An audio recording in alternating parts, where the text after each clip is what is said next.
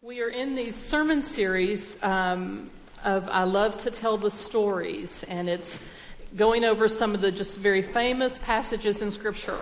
And while th- that is good to do and it's a blessing to do, it's also a little bit um, awkward because you all know the stories, or many of you do. Some of you may not, but you know, a lot of those we know, and the kids know it in Sunday school and all that kind of stuff. And yet we're here to um, recount those because at different times in our lives, depending on the circumstances we're facing, God may speak a new word to you. And so I just encourage you as we kind of look at the life of Joseph for just a minute and then the life of Moses, um, that you would just really be asking the Lord, how does it apply to you to where you, where you are right now? And, and His word to you, His faithfulness to you. A number of years ago, um, I was in the carpool line at Carrollton Christian Academy, where I spent a lot of quality time when my children were younger. Um, and I was waiting on Lauren. Lauren was in kindergarten. Robert was probably, would have been one. And so I'm sure he was with me. There weren't many days where he was not, uh, which always added a little bit of excitement to the, you know, to whatever circumstance he might be in, um, including messing with his sister whenever he possibly had a chance. Um, so Lauren gets in the car, you know, they put him in the car, and it's like, How was your day? If I, you know, all of that. And so we're kind of talking, and I'm driving and trying to not to rear end people or whatever, you know, as you pull out of the parking lot. I don't know if y'all ever been in carpool line, but it can sometimes bring out the best in folks, you know what I mean? anyway, gratefully this was not one of those circumstances, but we're driving, and it's like, well, how was the story? You know, what did y'all talk about in, in class? And so from the back seat, from her, you know, she was still in a car seat, she said, Mom, if I hear the story of Noah one more time, and I'm thinking, you're five. you know, you're probably going to hear Noah. You know, and, but I get that. You know, I get it. But at the same time, the Word of God is living and active. And, and sometimes you can read the same passage and something will just jump out at you that maybe 20 years before or five years before it didn't, it didn't really speak to you. So I want to do a fast recap about the life of Joseph and then look at the life of Moses because they're very much intertwined. I know Doug went over all of that last week. Um, but I'd, I'd like to, to do that for just a minute and then talk about a couple of other things that I think are very important uh, for us and where we are today. We know about Joseph. We know that he was the favorite son. We know it was a story of favoritism and lying and betrayal and hatred. Something sounds like the Bible, right? Um, I mean, Joseph was hated by his brothers. His father loved him more than the others and made that clear. The coat of many cl- colors was not just like something cool to wear. Uh, Bible scholars feel like it, it had long sleeves, and because of that, that meant he didn't have to work like other people. And so that would have put him in a real good position with his brothers, right? Who were already mad at him. You know, and then he would go and tattle, which always helps, right? Um, and then he had the dreams. Now, dreams are fine, but maybe you're not supposed to tell everybody your dreams. And, and who knows? I mean, that's part of the Bible story, but he told them that they would be bowing down to him, which put them in a really good mood. So when the time came that they had the opportunity to send him packing to Egypt, they did. Uh, he went out to try to check on his brothers. Now, here's one of the youngest going to check on the older brothers to make sure they were doing things right. So Jacob, you know, wasn't particularly thinking straight, in my opinion. Of course, they asked me, I was there. But um, anyway, they, they see him, they say, Here comes that dreamer, you know, we'll kill him. And then one of them was like, No, we can't kill him. And then a, a trade, there were trade routes in the, in the Middle East in that day. Uh, and there was a trade route coming along and going to Egypt, and they were like, Let's just send him far, far away. And so they did that, they sold him. Um, Scripture is clear about other somebody else was sold uh, for pieces of silver. But Joseph was sold and put into slavery, and they took his coat of many colors and they killed an animal and put blood all over it and took it back to the dad and said, We found this coat. Is it Joseph's? Well, of course he knew it was Joseph. They knew it was Joseph. It was a big lie. Now, this was to Jacob, who kind of had been known to not totally tell the truth all the time, too, right? Joseph lands in Egypt and he becomes a slave in the house of Potiphar. And Potiphar was one of the part of the court of Pharaoh. Well, Potiphar's wife evidently had not been to kindergarten at Carrollton Christian Academy because Potiphar's wife did not tell the truth. Not that all of them do, but just saying. I had some of them in Bible classes. they got older. But, um, but well, we all, let's, you know, I'm not trying to point a finger here. But she was, she did not tell the truth. She did not know to how to keep her hands to herself, right? She didn't attend classes on marriage about being faithful to her husband. I mean, there were problems, and she didn't understand no meant no. So Potiphar's wife had some issues, and she basically lied about Joseph, and he wound up in prison. We don't know how long. We do know he was 17 years old when he got the coat of many colors, and we know he was 30 when he appeared before Pharaoh to become second in command of the land. So, fair amount of time probably in prison. We don't know how much. I would think a day in prison would not be much fun. And I would suggest to you that prisons in that day and, and in that culture probably weren't real pleasant. Um, so Joseph was in prison, wound up going before Pharaoh later because he could interpret dreams. He gave God the glory. He said, It's because God, what God has done, I know to do this. And in a day, he became second in command over all the land. And the, a famine was coming, so he built storehouses. His brothers eventually, this is years later, built storehouses, and brothers came for food, and they did bow down to him. I mean, the scripture was fulfilled. Um, the family was reunited, and love to say, like the Disney movies, they lived happily ever after, but they kind of sort of did for a while in Egypt.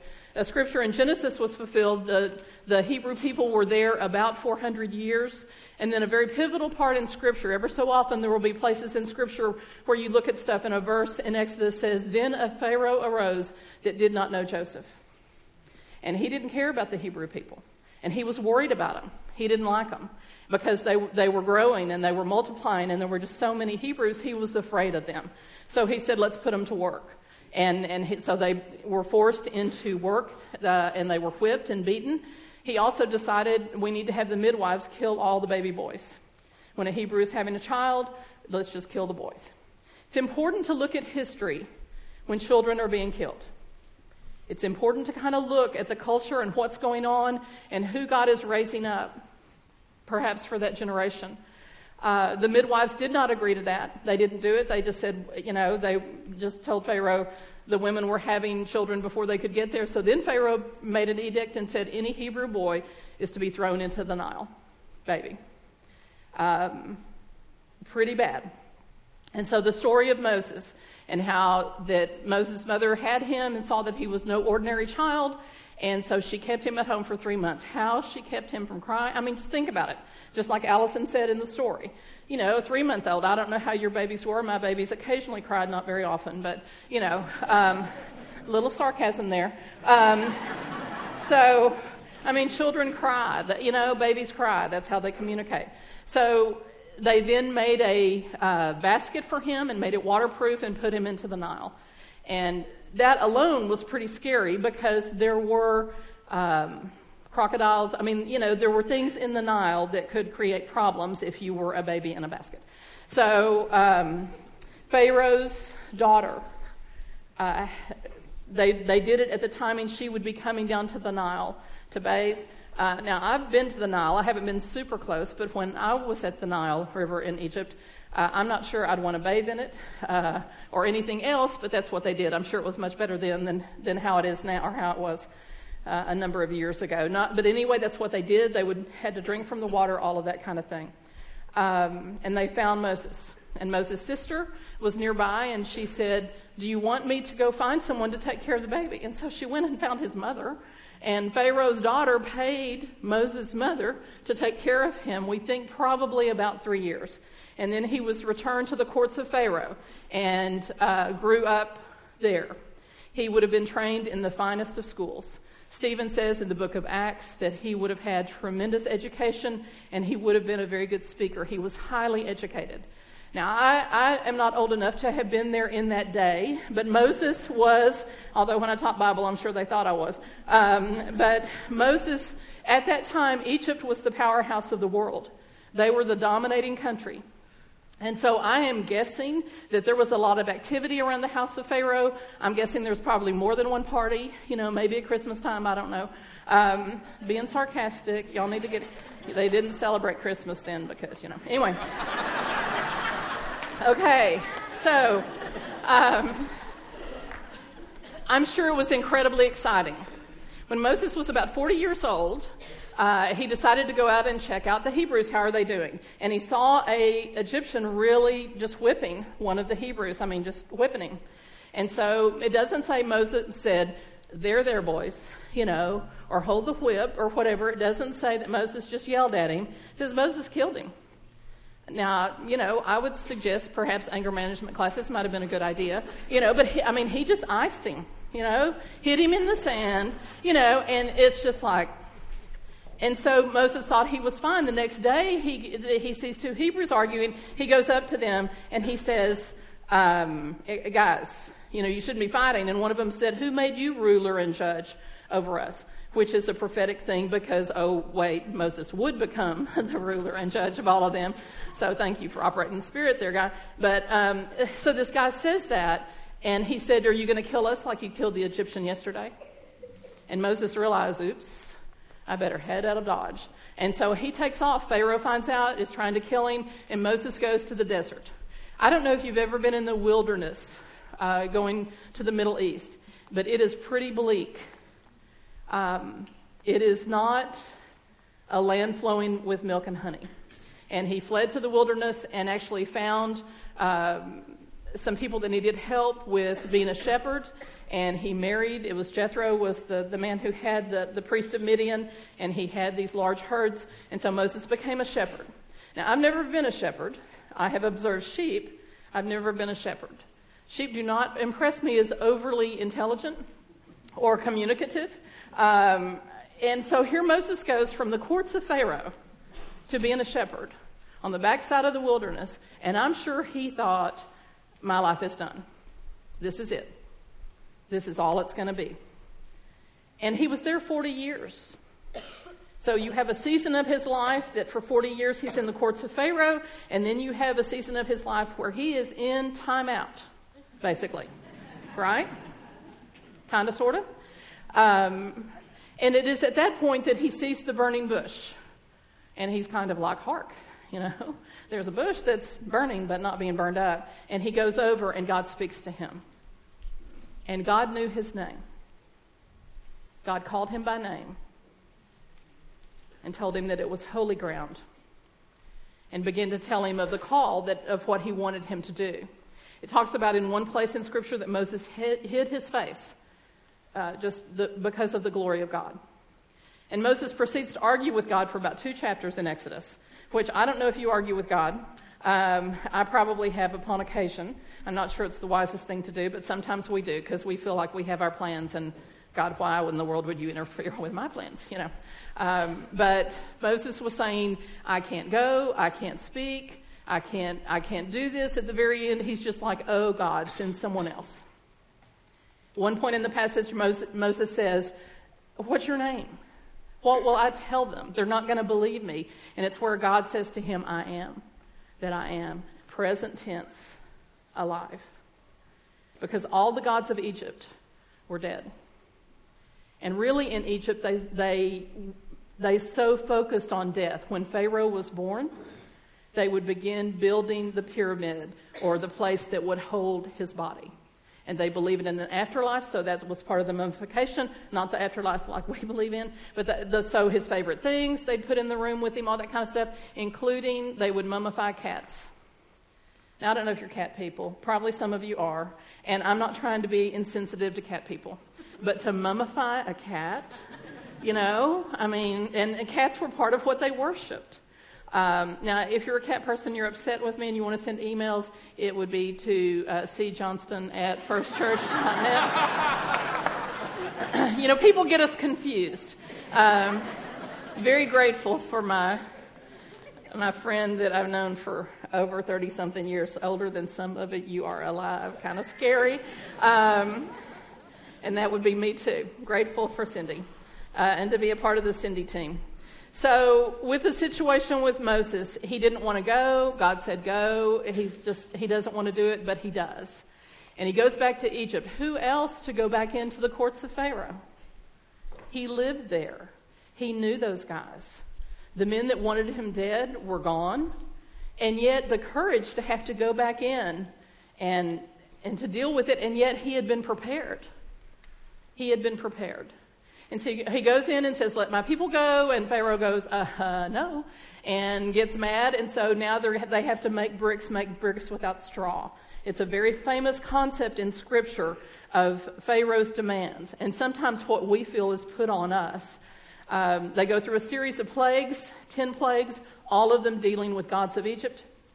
The last plague, the plague uh, of the eldest child, eldest son, was where they said to take the blood of a lamb and to put it over the doorpost, uh, incidentally, over, over the head and on the sides, uh, exactly where Jesus bled when he died on the cross. As Jewish uh, families year round celebrate, yearly when they celebrate Passover, part of the scripture they, they read is from Exodus when God says to Moses that I will redeem you with outstretched arm. And how did Jesus die on the cross? Exodus 6 6 is recited by Jews all over the world when they celebrate the Passover meal every year. And Jesus died on the cross with outstretched arms.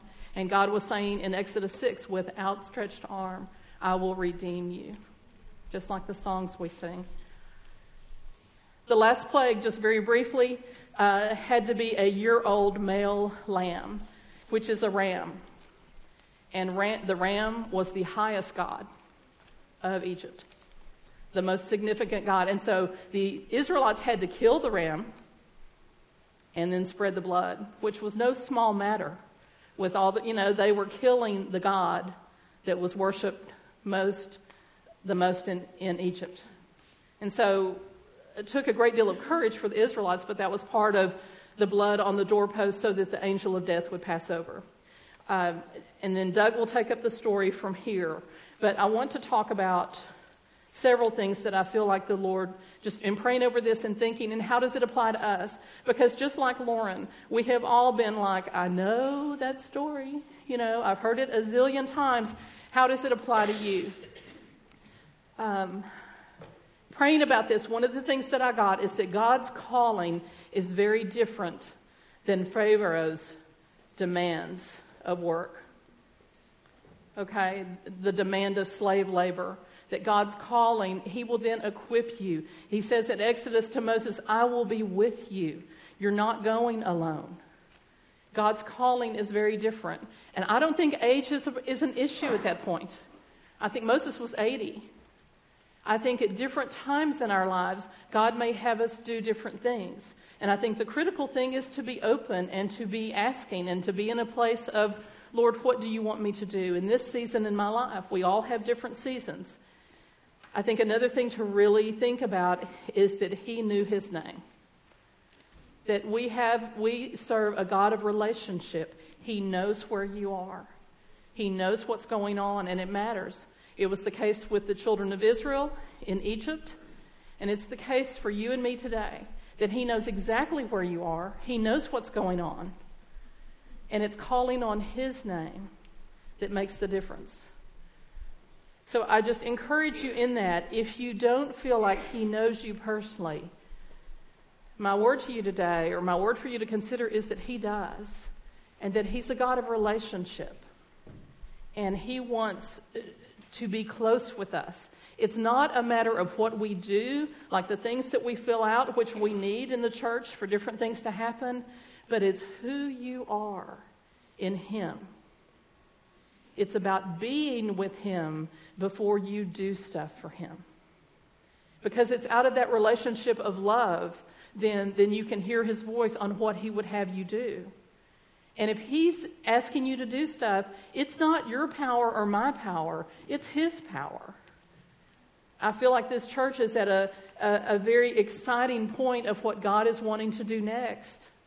And it's while we need to be here and, and obviously worship and all of this, it's about what God is doing in our midst and how we respond to Him. So it's not about what you do or, or how you have to do things. It's are you, are you okay with the relationship? Is that okay? Do you get that? How much He loves you? Doesn't matter what you've done, His love is unconditional. Moses killed a guy, right? I mean, David killed a guy. David's considered one of the greatest kings in all of Israel. It Doesn't mean that we can do violent things or whatever and just go, oh, well, you know, happened to Moses. I'm pretty good. You know, obviously, we're not trying to walk into sin, but to realize it's relationship. It's relationship. And then out of that, he equips us for whatever he calls us to do. I want to talk to you for a minute about um, the taskmaster. This is a very classic thing with counselors, and I am not a licensed counselor, but I've prayed with a lot of people. And it is amazing how people had this idea of, you know, I've got to, it's like make bricks, make bricks without straw. And I don't know if that was something that was told to them uh, when they were children, or if they weren't affirmed, or if somehow they just felt like they never had their father's approval, or maybe a school teacher said something, or sometimes it can be just something that was barely said and it wasn't meant like to burn us, but it does. And so we feel like we're in the process of making bricks, making bricks without straw, and it's never enough. And that's not God. That's not God. Um, with a prayer partner, I met with a man years ago, not from here, you don't know him. Um, but praying with him, he kind of mentioned he was a very successful businessman, very successful. He had done well and he had worked hard. And he just kind of casually mentioned that he had gone to the cemetery and stood over his father's grave and screamed, screamed at the grave, Is it enough now? Have I done it right yet? And when you're sitting with somebody like that, you try to keep a poker face. You know, you try not to go, oh my gosh, you know, or to go, what? You know, what did you just say? Um, and we were just kind of like, you know, we're we're kind of going to need to pray about that one.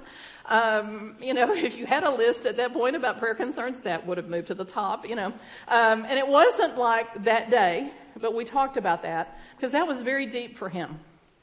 That was a very deep thing that, that in childhood, growing up, as a teenager, in college, in having children, his, the guy's grandchildren, all that stuff, wasn't good enough.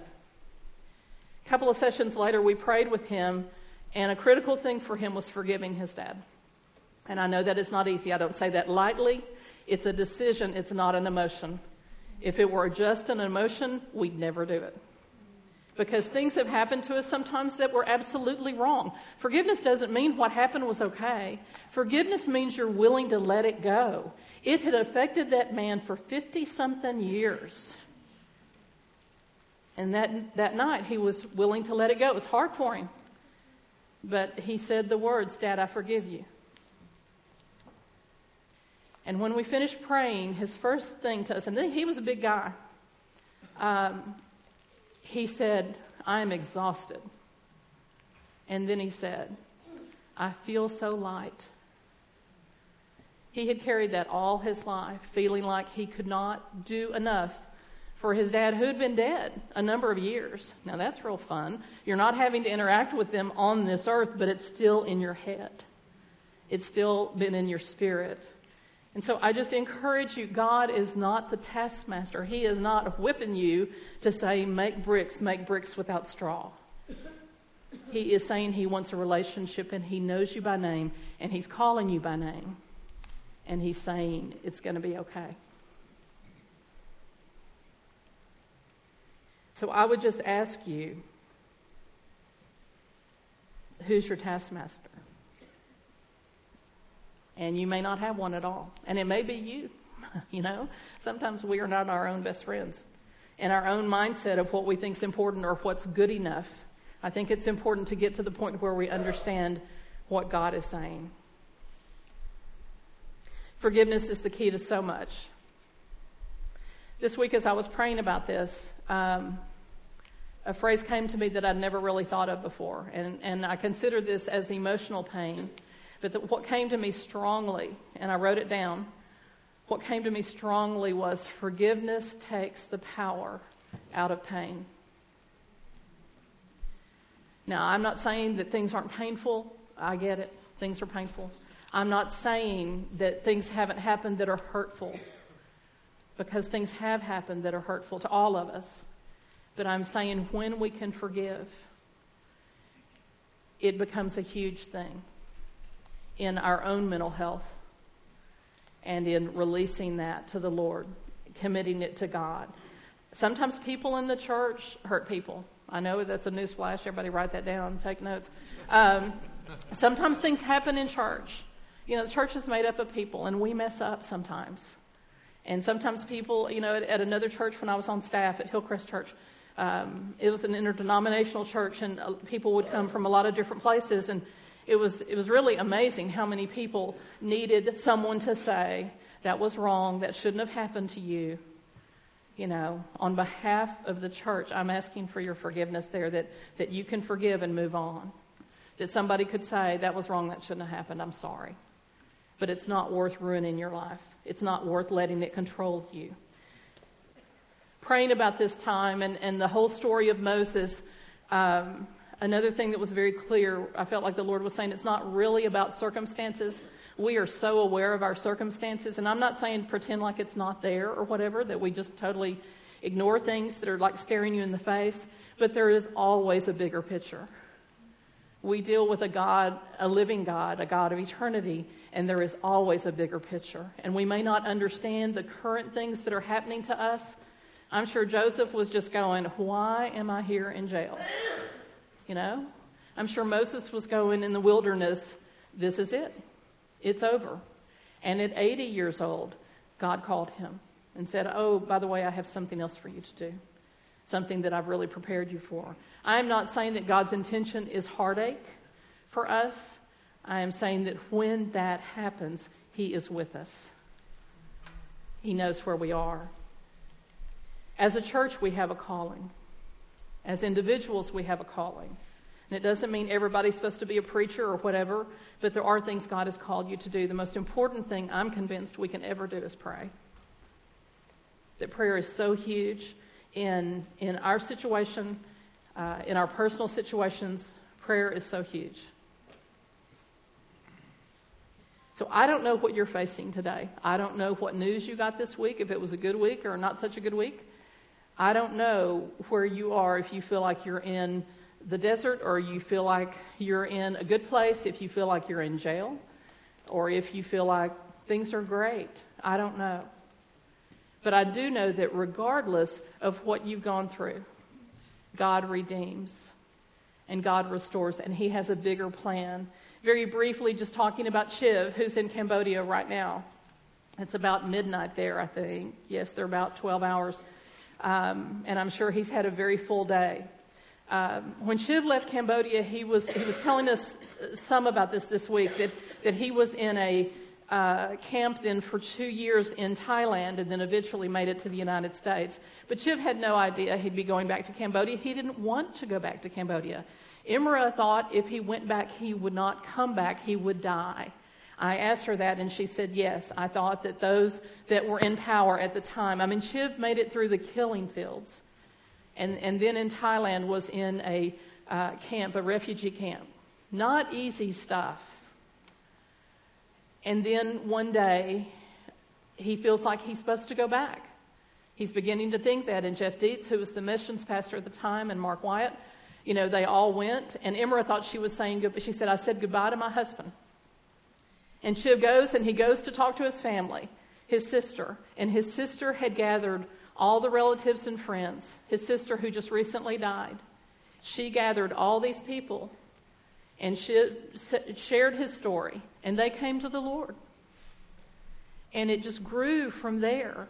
This isn't an easy trip to take. Those that have gone to Cambodia, I think, would testify, but incredibly powerful. Nathan uh, mentioned in a meeting last week, he said, being with Chiv in Cambodia is like watching the Apostle Paul as he goes from church to church. They said it's amazing. It's amazing how, how he moves and ministers to the people. Chiv's sister paved the way in just in having all the people come together. And it was said at her funeral they had to, when she died, they had to go ahead and have services. Over there, it was all Buddhist. They would do different things on, uh, as far as putting things on the radio or things on speakers, the kind of music. And for hers, they played Christian music, and that had never been done. That had never been done. And Shiv feels like the place where they had the funeral for her church, not her home church, but the place that that will be a new church. Scripture talks about unless a grain of wheat falls to the ground and dies, it will not bear fruit. And oh, the fruit. I think if you asked Chib, did you think this would happen? I, I think he'd say, not in a million years. But God called Chip, just like God called Moses and God called, calls us to, do, to be faithful and to believe that He'll take care of us. I don't know who calls your name. I know there are times in my life that, that I could say fear or anxiety or worry are pretty close, and I feel like they're calling my name, if I'm being honest. I know that's not the positive confession thing, but sometimes that's reality. Sometimes that's what you have to fight. Sometimes loneliness or despair, whatever, you know, the fear of, of a medical decision.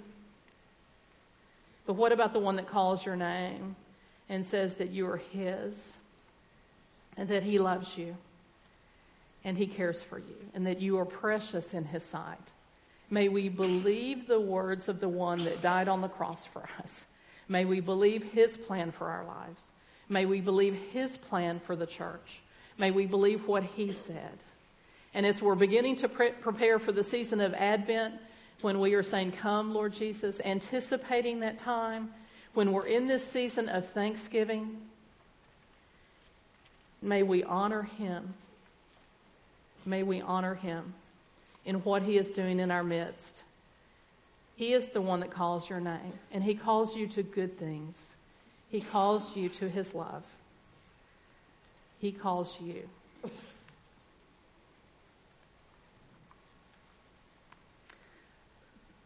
as, I, as we were in the times of worship, and it was interesting to me the different songs and how they applied to breaking our chains. And, you know, people may say, I'm, I don't do enough, but God, you say I do enough, and that kind of thing. Obviously, I didn't write the lyrics because I'm not remembering them right now.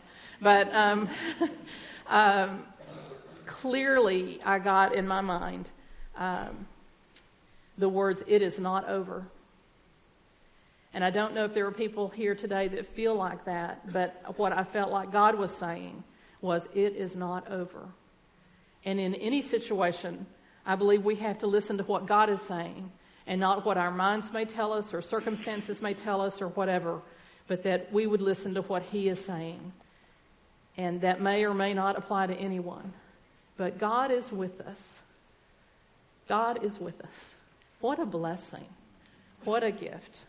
If you would like to, to pray about any of that, you know, I mean, I know we always come down and pray, but if you would like to pray about that, um, I encourage you to do so. If, if you need someone to pray with you, obviously that is fine.